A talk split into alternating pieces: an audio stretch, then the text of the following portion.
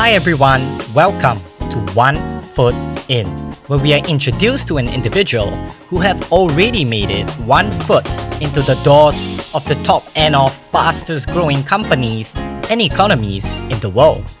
We will learn who they are, what works for them to get them in, and if you identify with them, then you'll learn exactly what you need to do.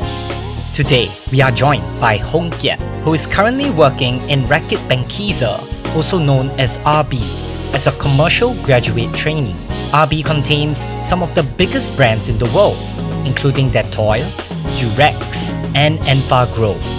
We will deep dive how exactly did a second lower class graduate who struggled with studies his entire university life manage to get one foot into RB. So if you're interested in knowing his secret, then stick around. Otherwise, feel free to skip to the middle where he talks about what he is doing in RB. And finally, if you stay all the way to the end, he will share what skills and traits he wished he had already adopted in university. Hi Hong Kiet. Yeah, hi Guangjin. Uh, thank you so much for having me. It's really a pleasure to be speaking to you over um, the call now for this podcast. So my name is Hong Kiet. I'm currently a commercial graduate trainee at Reckitt Benckiser, or more widely known as RB. So I'm about uh, one year and four months into my role, and my program will be ending in about a month's time. Yeah. Okay, super awesome. So, right, a lot of these conversations that we have, the intent is to really understand who you were before the role. So, was wondering if you want to tell the listeners, right, what were you like in university? Oh, well, I'm sure you know this already since we are university classmates and friends, but uh, I was someone who was very laid back.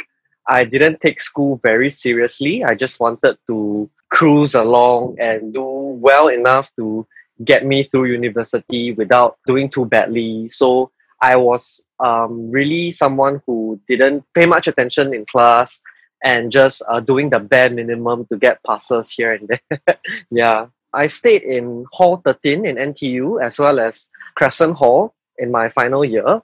And uh, I was quite phantom, they will call it in hall. I didn't take part in much hall activities, or I had a very small circle of friends in hall. But the thing that really helped me in finding my first position here is taking part in case competitions. So I would say that that is actually one of my bigger takeaways from university. Yeah. Okay. So so it sounds like in uni, right? It's it's very laid back, but taking a step back, what exactly prompted you to do a case competition? Because it it sounds like additional work, obviously, right? And and it's very different from who you were sharing uh, in university. So, what exactly drove you to do a case com? Um, I would say that it came a surprise to me also that I would take part in this kind of competitions because before taking part in them, I could foresee many sleepless nights trying to come up with the ideation and then coming up with the actual product prototypes and all that. And I'm not that kind of person that will actually put in this much effort. So it was really a surprise that I actually took part in these competitions. So actually, my friends were the ones who were egging me on and asking me if I would want to take part and join them because they were just short of one person in their team. So it was a, I would say it's a chance encounter. And I went along with it, and it led me to many good places and meeting different people that through connecting with them has allowed me to gain knowledge about the industry. And I think that that really helped me a lot.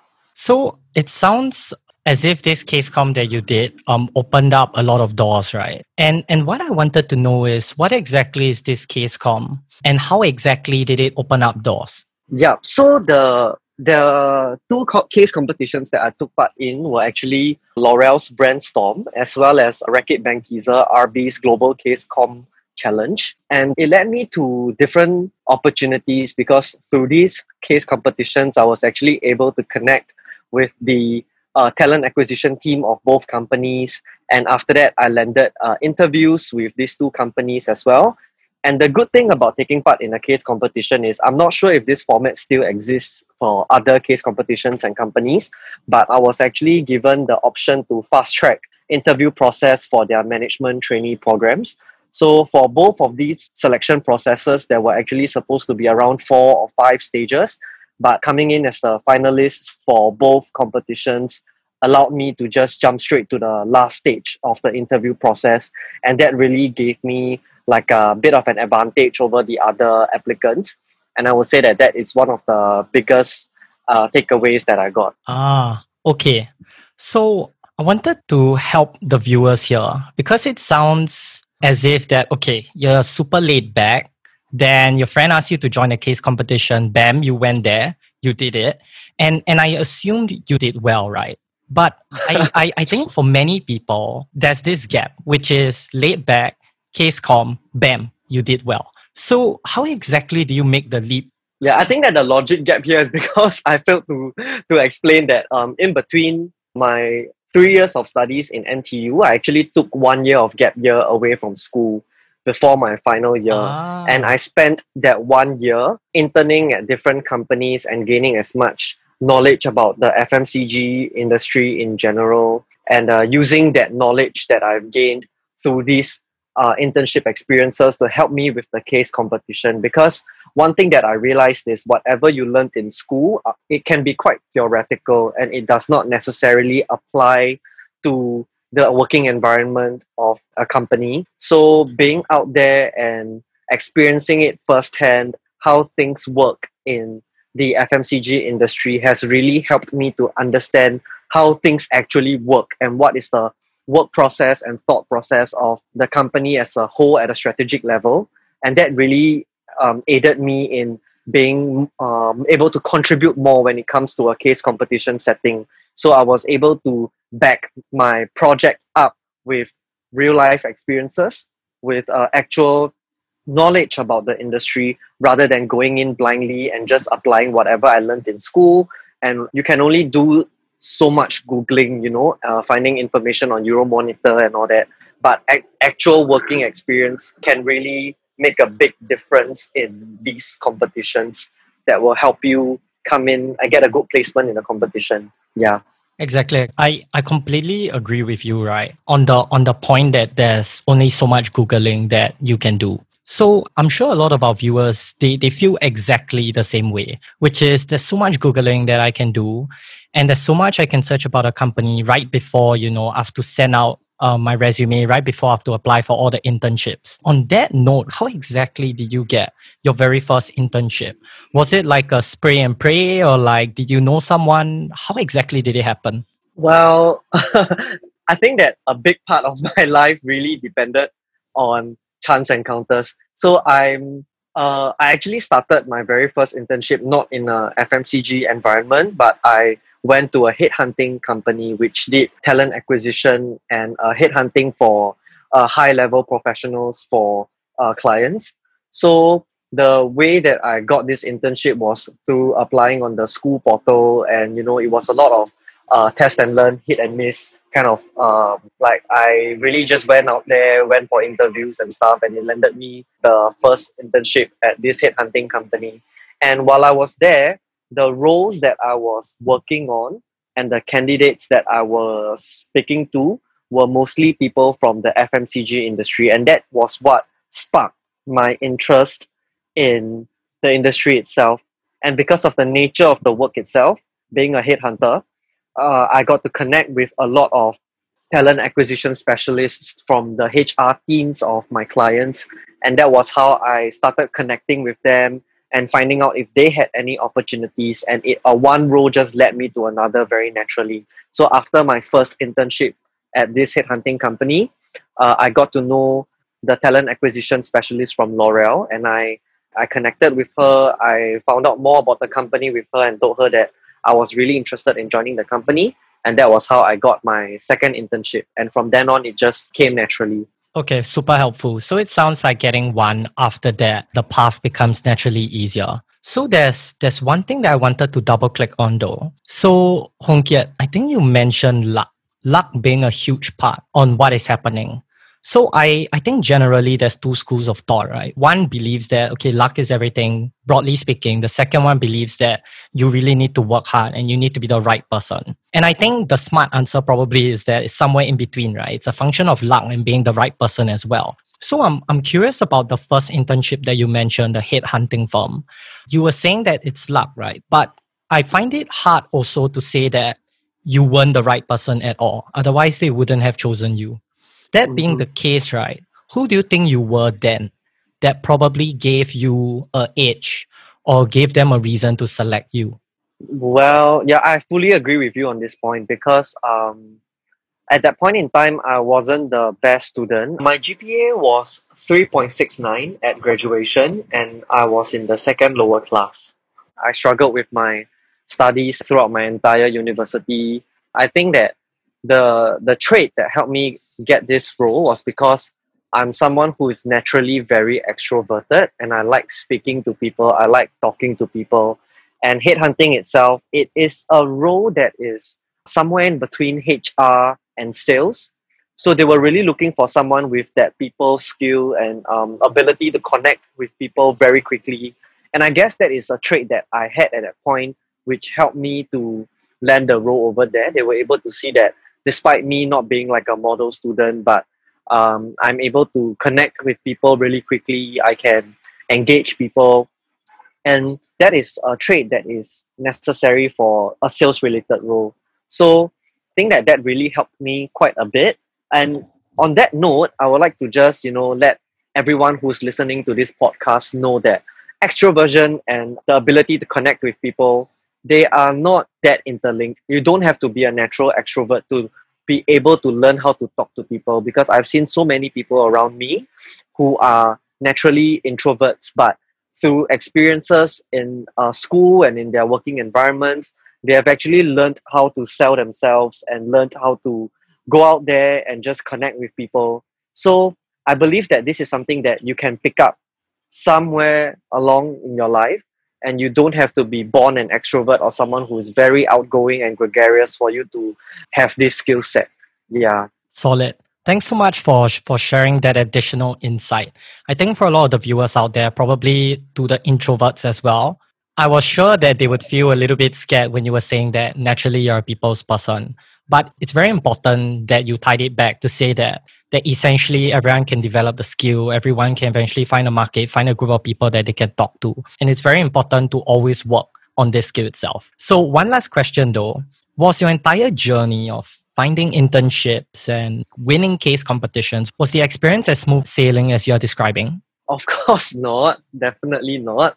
I think that uh, eventually everyone gets there. And when you look at the people around you, people who manage to land roles, people who manage to win uh, certain competitions, you only see the glory that comes with being able to do and achieve these feats. But what people don't see is the number of rejection emails that you get, the sleepless nights that you have to go through in order to get something that you really, really want.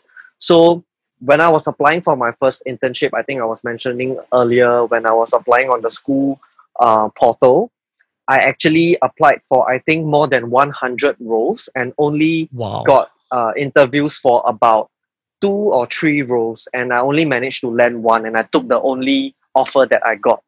So I think that another thing that comes off as really important to me when it comes to uh, being a university student or a job seeker is that you must never give up and you must have that resilience in you because not everyone takes rejection as easily as uh, myself or some people do. I'm someone who is very, very thick skinned. Even if I get rejected 200 times, I will still try again because I believe that there's bound to be a company or a, a line manager that will appreciate me for my skill set and my talents. So I'm not afraid to keep trying to get what I want. And I want to really urge everyone out there that rejection is very normal there could only be one role but thousands of applicants. If you didn't get it, it just means that someone else is maybe slightly better than you or luckier than you. So being able to take rejections is very, very important. I was rejected by so many different companies and I applied for more than five case competitions but only made it through to two So I think that people only see the achievements that you've made, but not the the difficulties and all the problems that you have to face before you actually get there. Wow. But look at you now, man. so right, wanted to double click on one point. I think you said being thick skin, right? For for the people out there that's struggling with rejection, what advice do you have for them such that they're able to take failure better? Or do you think this is just something that the more times you fail, eventually you will be desensitized? Is there any advice? Mm, I think something that is really, really important as well is to have a, a support network, a group of friends that uh, understand your pain, and a group of friends that you can really share all these problems with. Because only when you share these problems with people and you are when you are able to put down your pride and put everything aside, then you will realize that you are not the only one that is facing all these rejections because everyone else goes through the exact same thing. I don't think I've met anyone who applied for only one role and got it immediately.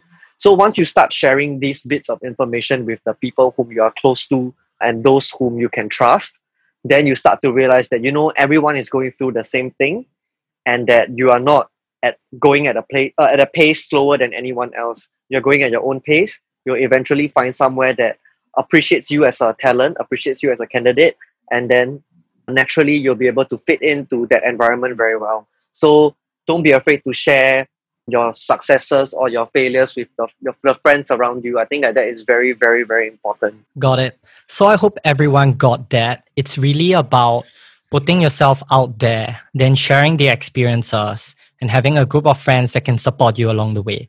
So thanks so much for the advice. Now we're thinking of taking a step forward, a bit more closer to what you're doing right now. So you're working in RB, right? And question, yes. what do you think people often get wrong about the company that you're in? Hmm, okay, very good question. I think that in the first place, people don't even get anything wrong about RB because people don't know about RB. so yeah, before I even joined the company, I didn't even know that this company existed. The company, I think that that is one of the biggest uh, misconceptions about the company that people not knowing what the company does and what brands are in the company's portfolio. But in uh, actuality, uh, RB owns many top brands in the world, like the world's number one antiseptic liquid brand Dettol, as well as the world's number one condom brand Durex, and the world's number one infant nutrition brand uh, Enfagrow. All right, thanks for sharing. Now, hopefully, we have more people knowing about this. what exactly is the company culture like for RB? Um, I would say that RB is like any other FMCG company. Things move really quickly. The culture is very, very fast paced, and you really have to take ownership of your work and what you do. If not, you will feel uh, left out and left and lagging behind. So I think that the company appreciates uh, people who are able to be very self motivated and driven and take charge of the their own portfolios. Yeah. Ah, on that note, what is your function in this company? I see like um, there's there's many right. Um, there's key accounts, there's e-commerce marketing, trade marketing. So, what's your what's your role in this company? Yeah, so uh, I think I mentioned a bit earlier that uh, because I'm in a graduate program, so there is a rotational aspect to the job. Um, I get to experience the different functions within the Singapore commercial office, and like what you mentioned, uh, key account management, which is uh, sales, and of course the e-commerce function, uh, marketing, and trade marketing. So I get to learn a bit about all the different functions and how they work together, and that gives me a really good overview of how the, the commercial business in Singapore works for an, an FMCG company. Yeah, so I've got to try many different things, and eventually I will have to land in one of these departments and uh, begin my career as someone who specializes in that function. Okay. And why did you join this company though? Is it because the case competition itself was, was very inspiring? The whole environment feel suited to you? Because you also tried, I believe you mentioned L'Oreal case competition. And I also believe that you mentioned a couple of internships. So why RB though? I think the reason why I joined RB was because as a marketing student by discipline, I have very strong affinity with brands. And I think that the brands in RB really resonated with me. So like for example dettol it is something that we've been using and sort of taking for granted ever since we were young you know like it's something that is always in your medical cabinet but you never um, actually thought about it or gave a second thought about this product that is there. It's just always there. You've been using it. And as a marketing student you know the thing that comes to me is how can i elevate this brand that is so quintessential and yet taken for granted? How can i push the, the equity of this brand to something that is much stronger and much more um, recognized in its already very recognized state. And that is something that really excited me, like working on brands that are already very established but yet has so much more potential. And the other brands in the company's portfolio also resonated with me very well, um, which is why I eventually chose to join this company. Okay, exactly. And not to mention this year, there's I mean, COVID going around, right? I'm sure that toy sales are off the roof. Yes, we have. Uh, uh, even though it's a very unfortunate, uh, there's a very unfortunate pandemic going on, but uh, companies that uh, produce such products will indirectly benefit a bit from this. Yeah. You win some, you lose some. So, yeah. so right. What do you think helps to get you through the entire process for RB? Hmm. So, like I mentioned, um, there were actually five stages. I was lucky enough to be given to, to be exempted from the first four stages and went straight into the last stage of the interview, which was the assessment center setting. And I think that uh, having gone to many, many assessment centers interviews, something that many people try to do is to display their knowledge and show as much as they know without considering the time and uh, focus that's given to other candidates. I think that in such a assessment center setting, interviewers are probably looking for something more than your own knowledge and what you know about the industry. Something else that I think that they are really looking for is the ability to collaborate with the other candidates that are in the same assessment center grouping as you. So what I notice is that many people tend to speak top of one another. They try to show as much as they know and whereas I took a slightly different approach whenever I went for assessment center interviews, I try to take on a more collaborative approach and let everyone have their time to show what they are good at and proposing a solution that uses everyone's strengths rather than trying to compete with one another. And I think that that will make you a slightly more attractive candidate than someone else who's always trying to show what they know and uh, talk over others. Yeah. Got it. There's also one thing that I can't help but uh, notice during all of your replies, I, I couldn't help but but pick up that it seems like very naturally in an interview setting, I, I think you're quite comfortable speaking and, and expressing yourself fairly calmly. And, and this is so different from, I'll say, like almost everyone that's going for an interview, especially when you talk about your case competition experiences, especially when you talk about how when you went for the assessment center, you, you could be calm enough to have a collaborative approach. So to all the viewers out there, right, that are probably extremely nervous right before an interview, um, how exactly should they keep themselves calm? What exactly can they do, or any best practices that you have to share? You know what, Guangjin, I really love this question because I have the I actually have the answer to this question that could help a lot of people. For me myself, I used to be quite afraid of speaking in public because I'm someone with a lot of pride and I'm really, really scared of screwing up. So I always tend to be very nervous before interviews or doing any form of public speaking. And I kept asking myself, why do I screw up? Why do I have difficulties trying to express what is so clear in my head? And the answer to that is really something that is so simple and it just I just had this eureka moment one day to help me solve this problem, which is just remind yourself that you have to speak slowly. And it's as simple as huh. that once you're able to consciously tell yourself to slow down the way that you speak and to not rush into things, then I think that that would naturally help you to express yourself better. Because a lot of times we have all these great ideas and all these thoughts in our head laid out perfectly as though there is like floor plan in your head. But then when you speak too quickly, your mouth actually starts working a lot faster than your brain and things start coming out like gibberish, you know. So I think that this tip that I have for anyone who's listening to this podcast is really just remind yourself to slow down the speed in which you are talking. That will really, really help you to articulate much better and stay calm and stay composed.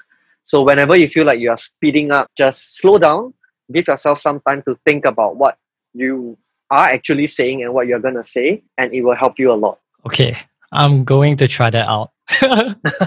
Me speaking slower? Okay. got it, got it.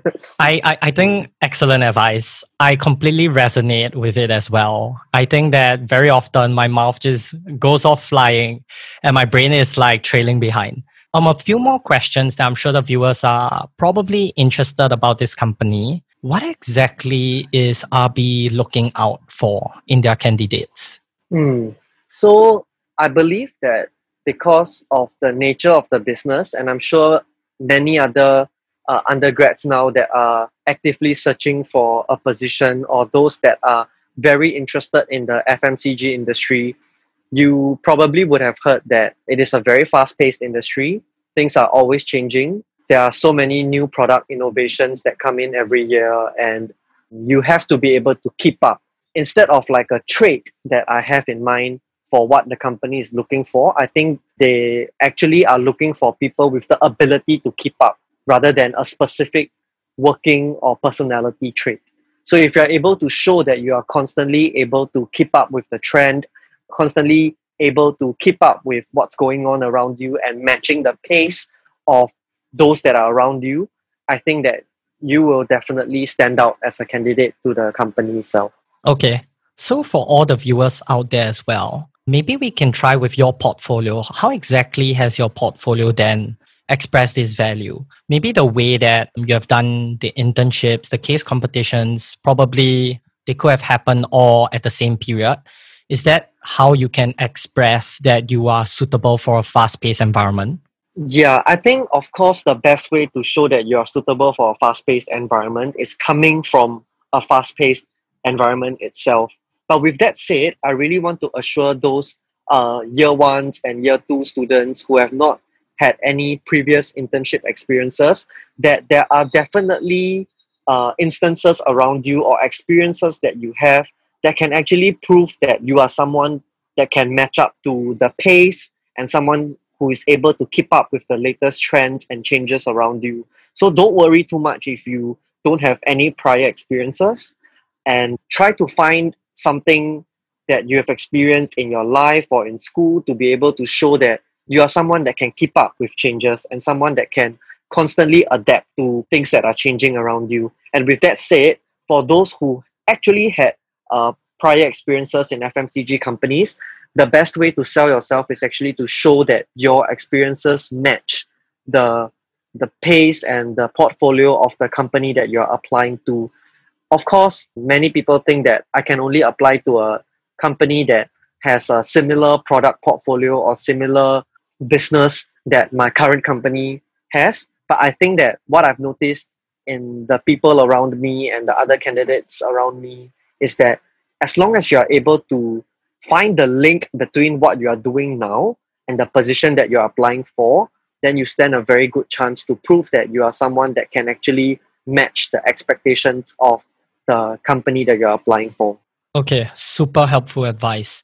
Um, there's one segment that you actually mentioned. You mentioned the people who don't exactly have FMCG experience already. So one helpful tip that you gave was for them to tap into their own life. I was wondering if you could give any examples. I'm not sure if this applies to you itself, whether there's any parts of your life that was fast paced. Because I think for a lot of the viewers, I'm not sure if they understand what exactly is fast paced even. And and therefore they probably don't have any clear examples or something that they can relate to that is not a working experience that is fast paced. So was wondering hmm. if you have any examples to share. Yeah i think that we are living in a increasingly digitalized world. And during our time right wang jin when we were in school it was where we experienced the different social media apps that were being released and the change yeah. in trends oh for my. these different social media apps. So we actually came from using Twitter to Snapchat, and after Yes. that, Instagram released Instagram stories. And now I think that many people don't even use Instagram anymore and are constantly on TikTok. So something as minor as this can help you to show your knowledge about how trends apply in your daily life and how you are actually able to understand where the trends are moving towards and whether you yourself are able to apply yourself to these trends. So I'm sure that um, there are many other things that are ongoing now that we are not even familiar with. But Yeah, for oh those that are listening, yeah, to this podcast, you can actually use something as minor as this to showcase how you are in touch with the trends. So really, uh, really capitalize on how digitalized the world is coming to, and uh, use that to your advantage. Man, now I feel so old. Like I, yeah, I I don't know. try to keep myself young by downloading TikTok. Oh my god, same. But I'm not an active user.